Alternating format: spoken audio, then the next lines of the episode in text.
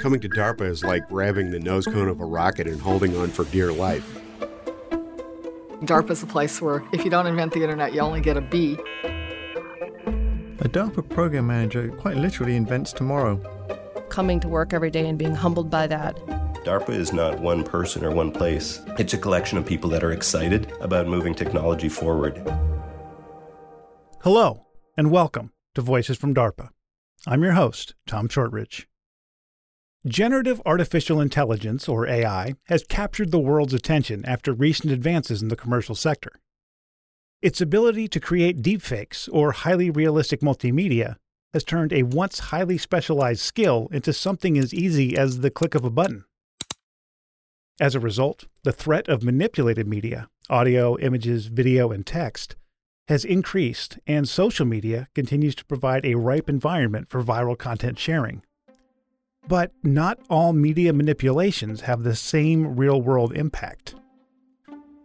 For example, computer generated editing techniques used by the film industry are employed for very different reasons than bad actors manipulating media to target reputations, the global impression of the state of a military conflict, or other aspects of society. Understanding how and why something may have been manipulated gives important context that can be used to better understand and counter similar malicious behavior in the future. Within DARPA's Information Innovation Office, Dr. Wil Corvey heads up a program called Semantic Forensics, a term of art to describe the kind of analytic explainability needed for this kind of multimedia analysis. SemaFor expands on previous DARPA research from a similar program known as Media Forensics, which focused on image manipulation detection. That generative AI boom I just talked about, that's changed the game and motivations of semantic forensics. How exactly?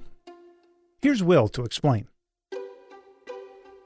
So, we think this kind of forensic science is becoming really important as generative AI proliferates across the internet. So, at the beginning of the program, the answer that I would have given you is that anything that we find that is synthetic or manipulated online is potentially of interest because it's so remarkable because most of the data online has not been digitally retouched or digitally synthesized. I think now actually what we're experiencing is almost the inverse, where much of the data that we consume online is potentially retouched by AI. And now what we need to understand is much more about the methods that are being applied and how they combine in order to give us a characterization of whether it's a benign manipulation or whether it's something that might be of concern to an analyst. So, uh, break down how semantic forensics technology works. SemaFor is a program that's designed to do three core tasks to detect, to attribute, and to characterize misinformation and synthetic media at scale as it's presented to us on the internet. So, SemaFor has four technical areas. Technical area one involves all of the different analytics for detection, attribution, and characterization across different modalities like video or text or audio or image. TA2 or technical area two is our infrastructure uh, and integration TA. So basically, how do we assemble all of those analytics into a runtime environment that enables us to do evaluation and experimentation? Technical area three is actually for the evaluation. So we have robust evaluation tasks within the program that allow us to benchmark performance. So when we hand this off to a transition partner, we know exactly how it will behave. And then TA4, technical area four, gives us insight into the threat landscape, which then informs the way that we run evaluations. Obviously, everyone is a little bit surprised right now by the quality of outputs and the proliferation of outputs from generative AI. I think we've been a little bit surprised at the brazenness of some of the use of generative AI in the recent past as well. So, for instance, there was a well known Zelensky deepfake that was put on on social media early in the Russia Ukraine conflict.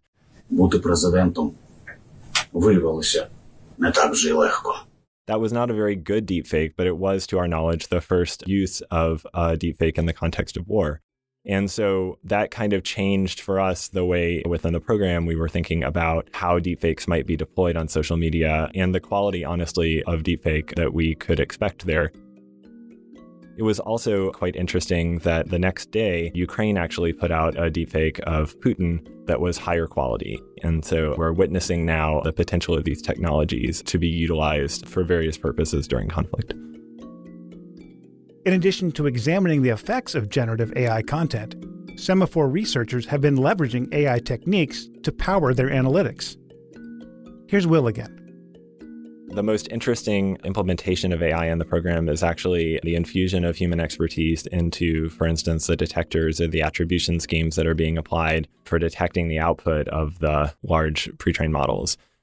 When we think about AI, most of the time, what immediately comes to mind is artificial general intelligence. So, a very powerful human like reasoning engine this program certainly is not implementing an intelligence of that type, but the intelligence that we're able to apply from our forensic experts into neural network architectures is quite profound. And so, this is one of the reasons why we see detectors in the program that outperform the ability of generators on the market to outsmart them, because they're in fact a combination of both the machine learning intuitions that are available from adversarial learning architectures like GANs, and then also the human ability of the forensic examiners that are on the team. Gotcha. So it's even it's it's harkening back to the Licklider human machine the symbiosis. Yes. Yeah, very much so. Have the threats in this landscape changed since the program began, and if so, how? So, one of the most interesting, sometimes terrifying, often fun aspects of the program is that we have an entire technical area that's devoted to threat landscape modeling. And the reason for that is the scariest threats in deepfakes and manipulated media are the ones that we don't know about and that we couldn't possibly detect online anyway because we lack the technology to do so.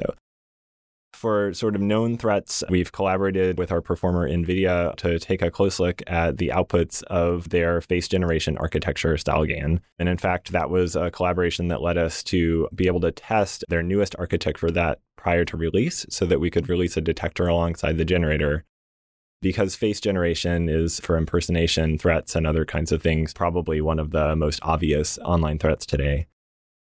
We also have taken a look at video falsifications of the person of interest models quite closely, as well as aspects of scientific integrity. So, this is a collaboration between Purdue and HHS, where they've been looking at grant applications and other potential materials in order to figure out where image falsification, for instance, might be apparent in those materials. One of the places where our TA4 team, along with our performer Kitware and subcontractor UIUC, have really showed promise is on news article generation and identification.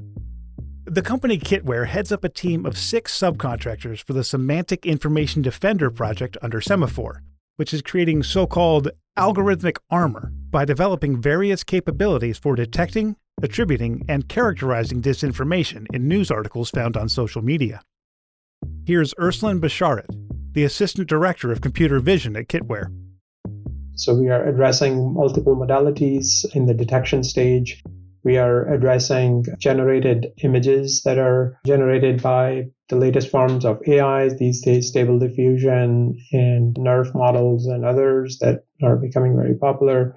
We have deepfake video detection algorithms for the video modality. We have also for news articles and other text modalities, text that is generated by AI models like GPT of the day and others, for instance, that are very popular these days. And then we have attribution algorithms where we're trying to further understand after we've detected something, where is that synthetic media component? What kind of generator what kind of technique was utilized to generate that? We're also attributing to specific sources what we think, given a model, we think whether that piece of media came from that particular source or not. So that's piece of our attribution pieces that we're building, including attributing to various different types of generators like StyleGAN for images, space, and then for characterization, we are trying to develop this understanding of the intent that might be used, whether there's specific type of what was the reasoning or what was a tool or technique that was developed. For instance, if it was call to action is one of the intent types the main thing that I've seen to be effective so far and hope that it will be effective is the essentially diversity and having a variety of defenses and try to basically diversify our kind of technologies that we use. So just for example, for the deepfake video detection, there is, you know, a lot of emphasis in the community on the statistical models for defenses and detection that have to be trained by a specific type of threats. But then we have also been looking at some of the biometric models models that are based on specialized models trained on specific person of interest, for instance, And that seemed to show a lot of promise and helps us with some of the diversity that we talk about. And then we constantly are trying to look at research that is designed from the bottom up to be more robust to open set kind of problems where new threats that might be coming out in the future. For instance, we are looking at also adding not just the visual features, but also the audio features along with how some of the movement of the specific parts of the mouth, for instance, or the head movement. And even some of the folks in the community are looking at hand movement and hand gestures as you speak. With some of the latest groundbreaking research that's going on with analysis of the facial features and especially with the advent of AI and uh, models, those might be also key to help mitigate some of these factors. I also spoke with Luisa Verdoliva, a pioneer in the field of deepfake research and a professor at the University of Naples in Italy. She is working with the SemaFor team out of Purdue University to detect and localize possible manipulation in images, videos, and audio. She agrees that diversity is key, not just in the solutions to stay ahead of the evolving nature of deepfake technology, but in the ideas being brought forth by all 12 of the research teams on SemaFor. The more type of tools you have, the better you can uh, reason on them and uh, have an explanation of what happened. Even in SemaFor, where uh, we developed a lot of different algorithms, it's very important the work of the fusion team where they have to understand the type of different artifacts in order to make a good fusion of the detectors. The work we are doing, uh, my team is doing, is actually on passive methods. So, methods that try to detect if an image or video or audio is manipulated. But what is also important is using active methods. So, where you protect the data by inserting a sort of signature. And this can be done even like recently trying not only by using watermarking methods, but also protecting the data could mean I protect the data so that I make some processing to the data so that it's difficult to manipulate them. And this is also something that uh, I think is interesting.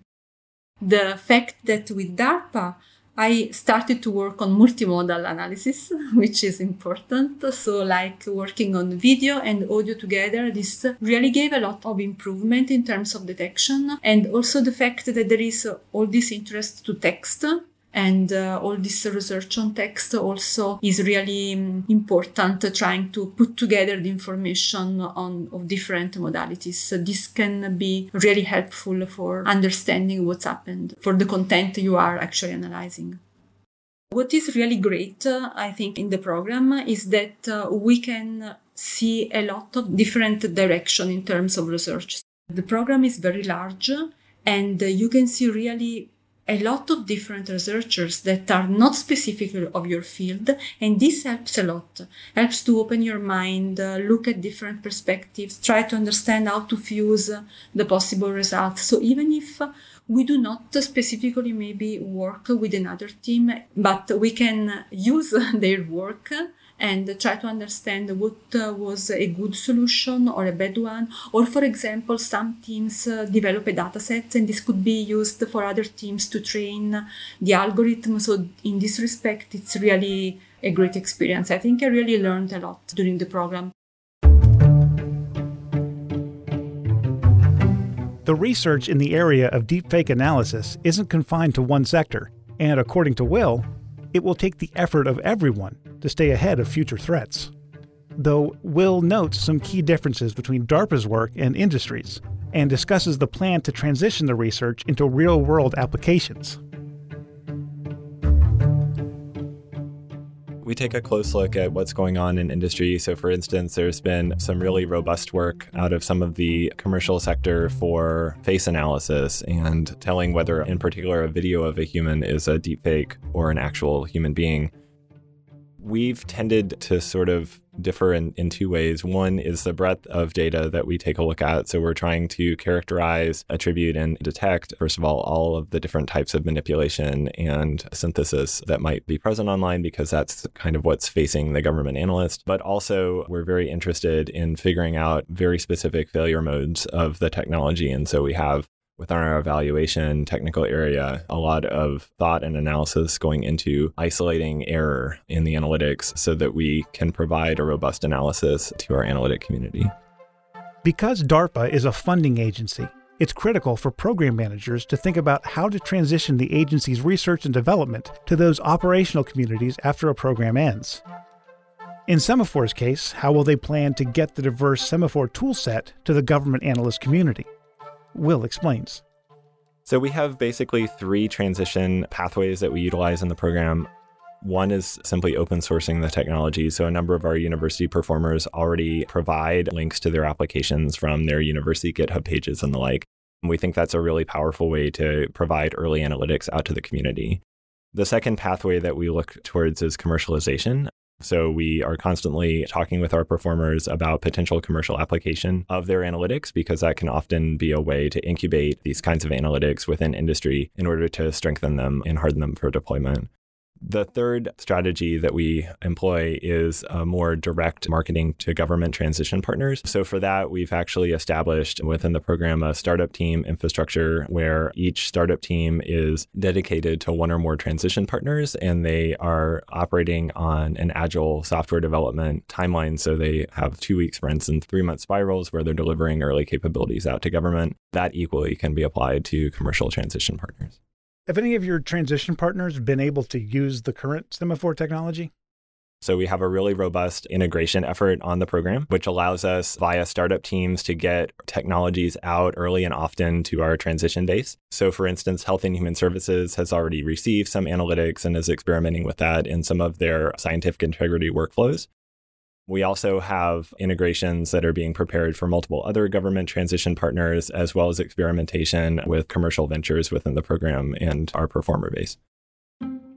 On the surface, it may seem like a cat and mouse game for deepfake researchers to stay on top and ahead of the advancing state of generative AI.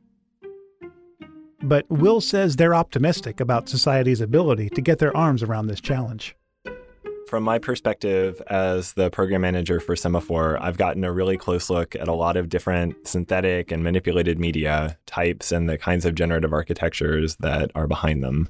And what I can say is that I have great hope and optimism for the future of these technologies because we've got a lot of great thinking about the ethical application of the technology as well as the inner workings of the technology and its limitation. And so I think what we're headed towards is both an assured application of the technology, so so a safe application, but also a socially responsible application due to the robust discussion that we're having around AI and its potential use for social good. I'm really, really excited about the way that we've been able, due to the mature algorithms from our predecessor program MediFor and then early SemaFor work, from that technical foundation, we've been able to build out a startup architecture that then lends itself towards iterative transition. So I'm really excited to see the community start to use some of these tools in a broader way so that we can facilitate this kind of analysis across our government partners and across the broader community. And to that end, I'm really excited about our experimentation in figuring out how to democratize these kinds of technologies further, either by innovations around training data or through studying the runtime characteristics of analytics to figure out how to deploy them using less computational power and other sorts of initiatives. I think also we should all be excited about what's likely to come out in the next few months from industry because this is going to be a really exciting area to watch and, of course, from our perspective, to protect. That's it for this episode of Voices from DARPA. Thanks for listening. For additional information on the Semantic Forensics program or other programs that Dr. Wil Corvey is working on, please check the show notes or visit darpa.mil. Special thanks to Heather Dees for her assistance in producing this episode.